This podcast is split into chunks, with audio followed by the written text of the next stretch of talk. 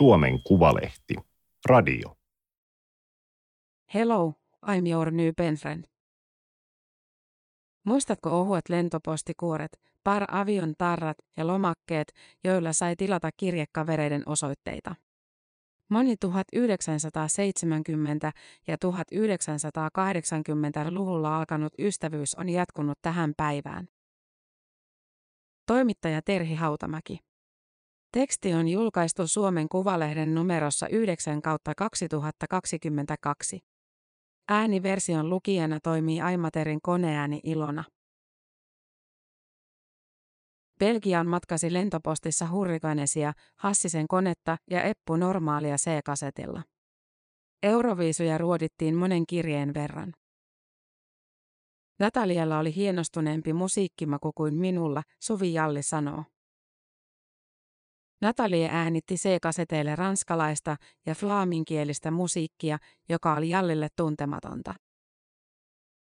Minun lähettämäni musiikki oli varmaan hänelle yhtä vaikeaa. Ystävyys alkoi vuonna 1979 tai 1980.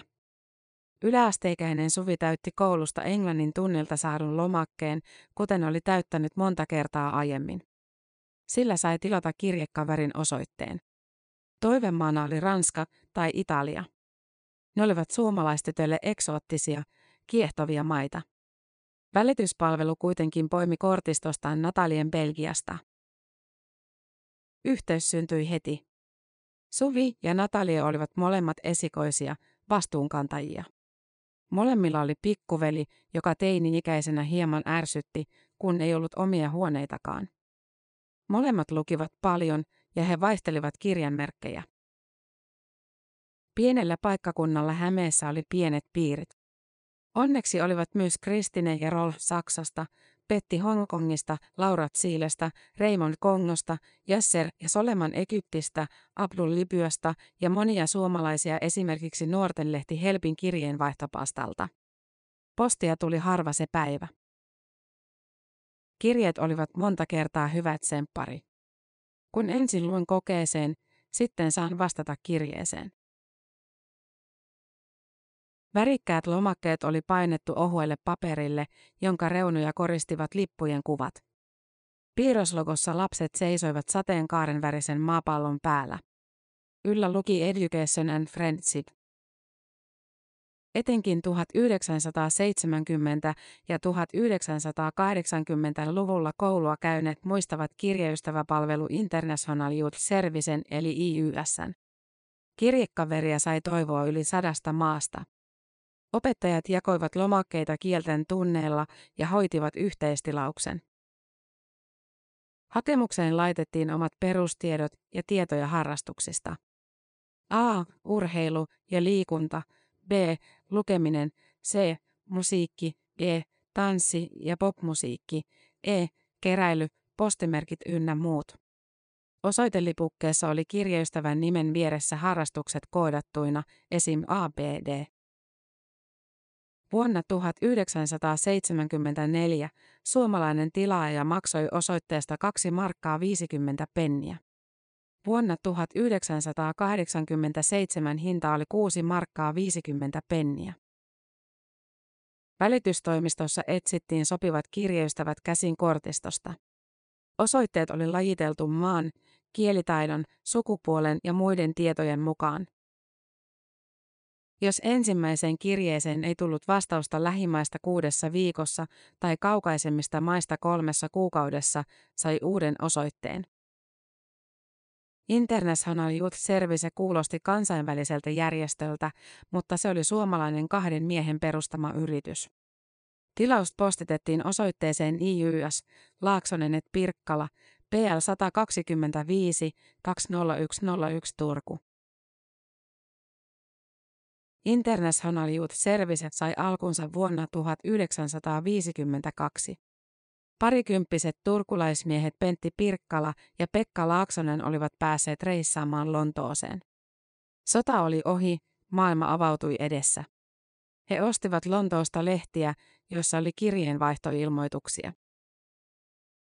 He olivat itse innostuneita kirjeiden kirjoittelusta, mutta ulkomaisia kirjoistavia oli vaikea löytää. Syntyi idea noin 10–20-vuotiaille suunnatusta osoitteiden välityspalvelusta. Kumpikaan perustajista ei ole enää elossa. Suvi Jalli työskentelee Postimuseon näyttelypäällikkönä ja ehti haastatella Pirkkalaa muutama vuosi sitten. JYS:n toiminta oli hyvin pienimuotoista 1960-luvun lopulle asti. Pirkkala ja Laaksonen ottivat yhteyttä opettajiin aluksi Suomessa ja muissa Euroopan maissa. He lähestyivät kouluja kirjeillä, joissa he toivat esiin kirjeenvaihdon merkitystä viestintätaidoille ja vieraan kielen oppimiselle. Ei ollut yksinkertaista tavoittaa kouluja ja opettajia eri puolilta maailmaa. Pirkkala ja Laaksonen olivat yhteyksissä muun muassa UNESCOon, joka teki luku- ja kirjoitustaitoon liittyviä tutkimuksia. Alku oli hankalin. Kun löysi jostain maasta yhdenkin aktiivisen opettajan, sana kulki koulusta toiseen. I am neither so tall nor short. I am not so fat. My hair is shining brown and it is not so tall. My eyes are brown. I am a Christian girl, and I have 3 sisters, and I am the second. Well, my daddy is a businessman, his eyes are green and his complexion is brown. Kun hämeenkyräläinen Jaakko Laaksonen on esitellyt nuoruuden kirjeenvaihtoaan perhepiirin nuoremmille, nämä ovat kiinnittäneet huomiota erityisesti ulkonäön kuvailemiseen. Kuviakin läheteltiin. Foto olisi kiva yllätys, kuten silloin sanottiin. Ensimmäiseen kirjeeseen sisältyi silti usein selostus omasta ulkonäöstä. Egyptiläisen Hodan osoitteen Laaksonen sai JYS:stä 15-vuotiaana vuonna 1973. Myöhemmin postia kulki Pohjois-Norjaan, Länsi-Saksaan, Viroon ja Ranskaan 3 eri osoitteeseen. Suomi oli kaukainen maa monelle. Vaikka Soviet Finlandista puhutaan vitsinä, se oli silloin ihan totta. Olimme kummajaisia joka paikassa. Kirjoitin paljon luonnosta ja halusin kertoa myös Suomen kehittyneisyydestä, Laaksonen sanoo. Monelle lapselle ja nuorelle kirjeenvaihto olikin tilaisuus ensi kertaa kertoa kotimaastaan ja hiukan promota sitä ulkomaailmalle. Myös Hoda kehui Egyptiä, It's not as some people think as a desert and camels, but it is very modern and civilized country. It's the origin of civilization. Länsisaksalainen Regina toi esiin, että heillä oltiin suomalaista edellä musiikissa Crocodile Rock and Hello Hurray are old hits. We had new singles of hair. Pohjois-norjalainen 13-vuotias Jonna, jonka harrastukset olivat music, motorbikes and boys, jäi lyhyeksi tuttavuudeksi, koska hän olisi halunnut kirjeitä ruotsiksi. Ranskalainen Santal taas vastaili valtavalle määrälle kavereita ja pyysi aina paljon kysymyksiä. Pusmoides kestöns suurtuut. Ensitapaaminen jouluna 1979 jännitti. 19-vuotias ranskalainen Sylvie oli vastannut 21-vuotiaan Jaakon kirjeeseen syyskuussa. Hän kertoi kirjoittavansa mielellään itseään vanhempien poikien kanssa, jotka ovat mukavampia kuin brassailevat omanikäiset. Ici en France les garçons de 19 ans font toujours leur petit ménage. Sylvie asui Keski-Ranskassa Tuneren pikkukaupungissa, jonne Jaakko tuli junalla Pariisista. Tämä ei ollut käynyt ulkomailla aiemmin. Sylvie oli ottanut asemalle mukaan ystävänsä Nadinen ja Patrician. Näytimme seutua ja sitten menimme tapaamaan perhettäni. Tarjosimme Jaakolle etanoita, te escargot de Bourgogne, Sylvie Brusa kertoo videopuhelussa. Hän esitteli suomalaisvierasta sukulaisille ja naapureille. 20 hengen jouluateria kesti aamuyöhön ja ilotulitusraketit paukkuivat. Jaakon aluillaan oleva Ranskan taito koheni. Maaseudulla käytiin tansseissa, le bal. Kun Jaakko oli jatkanut vierailulle Santalin luo nimesiin Etelä-Ranskaan, kaupunkilaisnimiä oli naurattanut tämän sanavalinta. Sehän on le dancing. 40 vuotta myöhemmin Sylvie Brusa saapui 13 hengen seurueella Suomeen. Mukana oli perhettä, lapsia ja lapsenlapsia. Yhteys on pysynyt yllä kaikki vuodet, vaikka Par-avion tarroilla varustetut ohuet lentopostikuoret ovat vaihtuneet Messengeriin. Jaakko on osa elämääni ja perhettäni, ja hän on elänyt mukana iloissamme ja suruissamme. Kaikki läheiseni tietävät, kuka on Jaakko, Brusa sanoo. Molemmat muistavat esimerkiksi äänikirjeet 1980-luvulta. Kun Laaksonen lauloi joulutervehdyksessään kasetille kappaleen Petit Papa Noël, vastauspostissa tuli sama ranskalaisen perheen yhteislauluna. My girlfriend is pregnant. What should I do? Vuonna 1991 iisalmelainen 17-vuotias Taija sai samanikäiseltä malavilaiselta Edvardilta kirjeen, jossa oli vakavampi sävy kuin aiemmissa. Taija kirjoitti, että nyt tietenkin pidät huolta lapsesta ja tyttöystävästä. He olivat olleet kirjeystäviä 13-vuotiaasta. Suomen ja Malawin välillä kulkivat tai postinkulusta johtuen matelivat kirjeet, joissa he vaihtoivat ajatuksia koulunkäynnistä ja elämästä, niin hiihtokeleistä kuin satoa pilaavista rankkasateista. Taija oli saanut useita kirjekavereita IYS:stä. Edvard oli siskon kirjekaverin veli. Pikkusisko kirjoitteli Breiville, joka kysyi, alkaisiko Taija hänen veljensä kanssa kirjeenvaihtoon. Kun Edvard ja Kate saivat lapsen, Edvard pyysi kirjeessään Taijaa kummiksi ja keksimään lapselle nimen. Olin todella hämilläni. Mietin, että malavilaisilla on usein kansainvälisiä nimiä. Ehdotin Sarahia tai Saaraa. He halusivat antaa suomalaisen nimen. Se oli mieletön kunnia, Taija Heino kertoo. Ensimmäinen kuva vauvasta saapui 8 kuukautta syntymän jälkeen. Saaralla oli yllään Taijan ompelema mekko. Aikuisiällä ystävyys on muuttanut muotoaan. Heino on auttanut taloudellisesti vähävaraista maaseudulla elävää perhettä, joka myös menetti talonsa maanjäristyksessä joulun alla 2009. Hän on lähettänyt paketteja ja kustantanut kummitytön sosiaalityön opinnot, joiden hinta oli hänelle pieni, mutta johon perheellä ei olisi ollut varaa. Nyt Saara on 30 ja töissä kansalaisjärjestössä.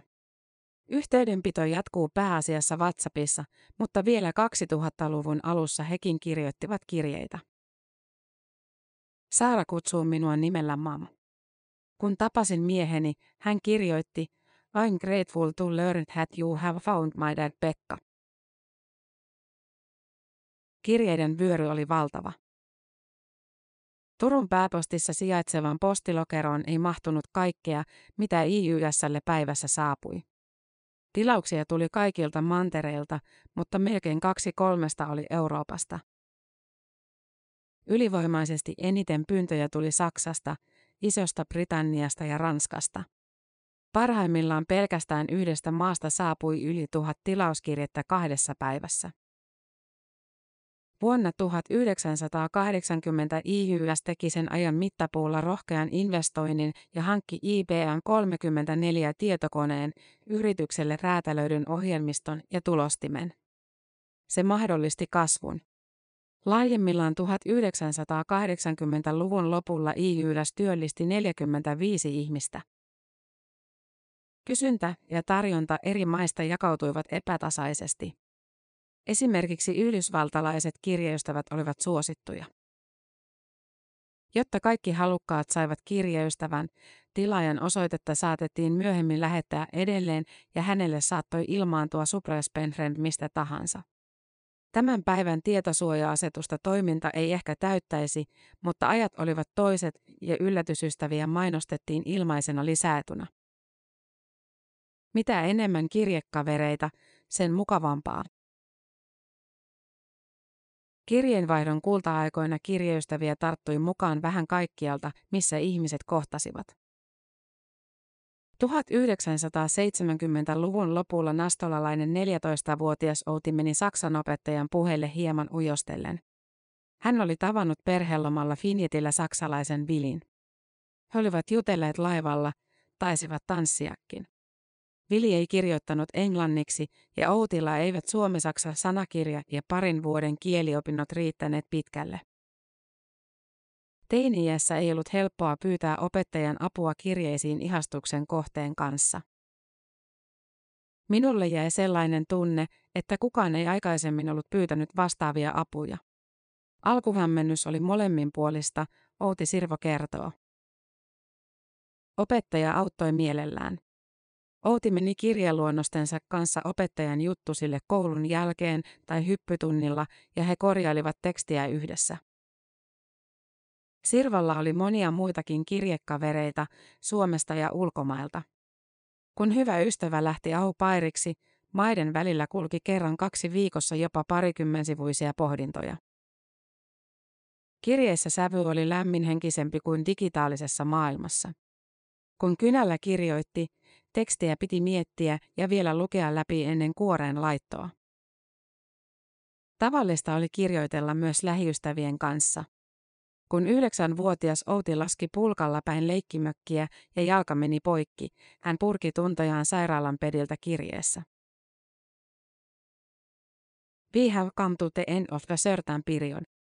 As we cannot find enough young people interested in pen friendship anymore, we have decided to close down this firm by 30th June 2008. IYS:n tarina loppui internet-aikaan. Kirjeenvaihdon alamäki alkoi jo 1990-luvulla ja etenkin 2000-luvulla kirjeposti on vähentynyt rajusti. Suomessa kotitalouteen tuli toissa vuonna keskimäärin 3,5 osoitteellista kirjettä viikossa. 96% kirjepostista on yrityksiltä, yhteisöiltä ja viranomaisilta. Digitalisaatio ei edennyt koko maailmassa samaan tahtiin, vaan monia kirjeenvaihto kiinnosti vielä 2000-luvulla. Siksi IYS ei halunnut lopettaa toimintaansa kuin seinään. Yritys arkistoi kaikki tilauskuoret vuosilta 1973–2007.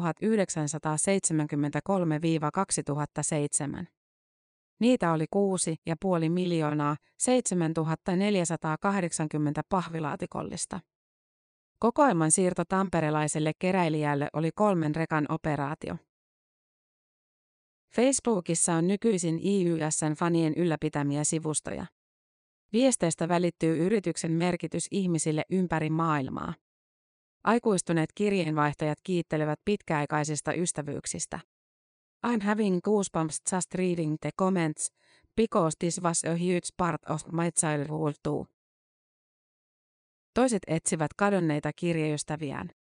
Useita suomalaisiakin kaipaillaan, huomio Kristina, Petra, Tuuli, Johanna ja Helena. Jotkut myös hakevat edelleen uusia kirjekavereita. Turussa löytyi 40 vuotta sitten täydellinen match. Suvi ja Natalie ovat yhä kirjeenvaihdossa. Yhteys hiipui hieman aikuistuessa, kunnes löytyi lasten saamisen myötä uudelleen. He ovat tavanneet 1 kerran Belgiassa. Välillä on ollut hiljaisempia kausia ja olemme kirjoitelleet vain 2 kirjettä vuodessa. Olemme myös lähetelleet postikortteja elon ilmoituksina, täällä ollaan, Suvi Jalli kertoo. Jalli pitää kirjeenvaihdon hitaudesta. Jo lauseiden muotoilu paperille auttaa järjestämään ajatuksia. Kirjettä odotellessa näkökulmat ehtivät muhia ja kypsyä. Nykyisin instant-kulttuurissa kaiken pitäisi tapahtua hirveän nopeasti. Silloin hukkaa ajattelun siitä välistä. Tämän jutun kannalta on toki harmi, että Natalielta ei ehditty saada vastausta Jallin tiedustelun kertoa kirjekaveruudesta. Heillä on vain toistensa postiosoitteet, eivätkä he käytä sähköisiä välineitä keskenään. Jos niihin kerran siirtyy, kirjeisiin on vaikea palata. Tämä oli Suomen Kuvalehden juttu Hello, I'm your new pen friend. Ääniversion lukijana toimi iMaterin koneääni Ilona. Tilaa Suomen Kuvalehti osoitteesta suomenkuvalehti.fi/tilaa.